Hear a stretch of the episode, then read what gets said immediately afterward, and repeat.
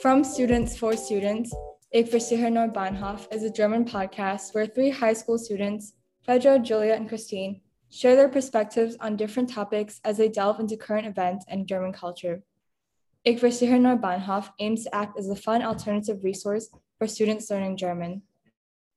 Ich verstehe nur Bahnhof ist ein Podcast, in dem drei Schülerinnen, Fedora, Julia und Christine, ihre Perspektiven über verschiedene Themen teilen. Sie werden auch deutsche Kultur erkunden. Ich verstehe Bahnhof ist ein lustige Alternativ-Sprachressource für deutsche Lernenden. Wir hoffen, dass deutsche Schüler durch Ich nur Bahnhof Deutsch und Deutschkultur lernen kann.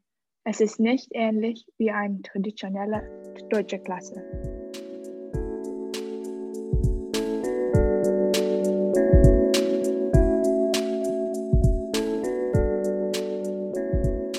Hallo, ich bin Fedra.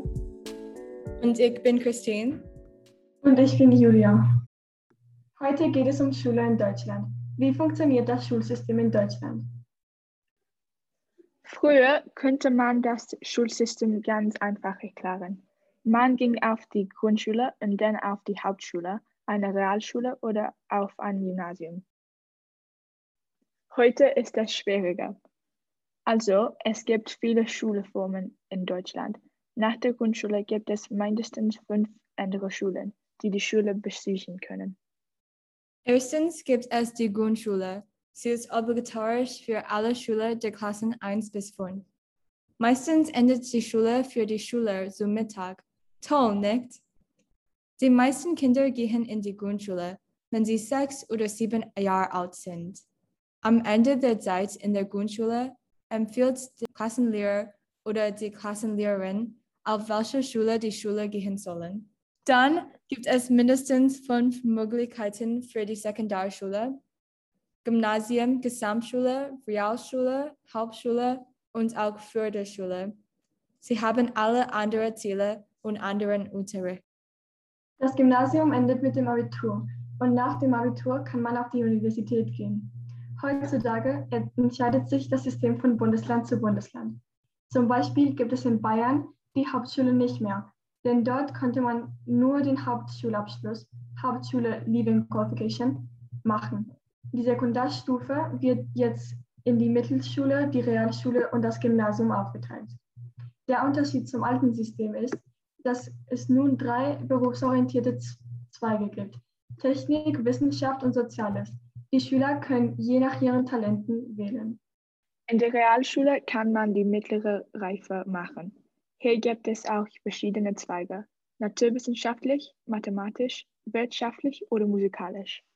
Es gibt jetzt auch Ganztagsschule, in der die Schüler am Nachmittag Unterricht oder Förderunterricht haben. Das ist immer wichtiger, weil viele Eltern arbeiten. Die Förderschule ist eine Schule für Schüler mit Behinderung Homeschooling ist jedoch in Deutschland verboten. Während der Pandemie gab es in Deutschland vor allem digitales Lernen, was emotional und praktisch sehr schwierig für viele Schüler war. Wie war deine Erfahrung mit Online-Learning, Julia? Bei mir war es ein bisschen schwierig am Anfang, aber dann war es eigentlich ganz gut. Wir haben ähm, Online-School mit Microsoft Teams gemacht und es funktionierte eigentlich ganz gut. Und wie, es, wie war es bei dir, Christine? Es war nicht so toll für mich. Ich lerne durch Online-Lernen seit letztem März, weil ich in ein Internat gehe. Es war sehr schwierig und manchmal langweilig, aber ich werde gern nächstes Jahr zur Hochschule gehen. Und für mich, Online-Learning war sehr schwierig. Ich ließ mich leicht ablenken und vermischte meine Freunde sehr. Und wie war es mit den Prüfungen? Ich hatte dieses Jahr nur zwei Prüfungen, Biologie, Deutsch und Mathe. Wir haben das alles um Computer gemacht. Und du, Fedra? Ich hatte einige Prüfungen, aber sie waren sehr ungewöhnlich, weil wir nicht in der Schule waren. Aber im September werde ich in die Schule gehen. bei mir war das sehr anders. Wir hatten äh, viele Prüfungen zur Schule und äh, es war ein bisschen anstrengend, weil wir viele, also letztes Jahr haben wir natürlich viele Schüler äh, vermisst, und, aber wir haben trotzdem dieses Jahr Prüfungen gemacht. Wir leben alle in verschiedenen Ländern. Also wie ist das Schulsystem normalerweise in Hongkong, Christine? Es ist sehr anders wie das Schulsystem in Deutschland. Wie zum Beispiel, es gibt nur Regierungsschule und privaten internationale Schule. Meisten Schulen gehen in die lokalen Regierungsschule. Ich gehe jetzt jedoch in ein Internat in die USA. Es ist auch sehr anders wie das Schulsystem in Hongkong, weil wir keine gute Prüfung haben.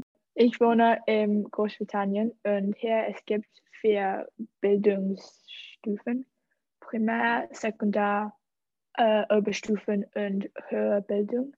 Ähm, zum Beispiel an einer Universität studieren. Und Kinder in Großbritannien müssen die Grundschule und die Sekundarschule abschließen.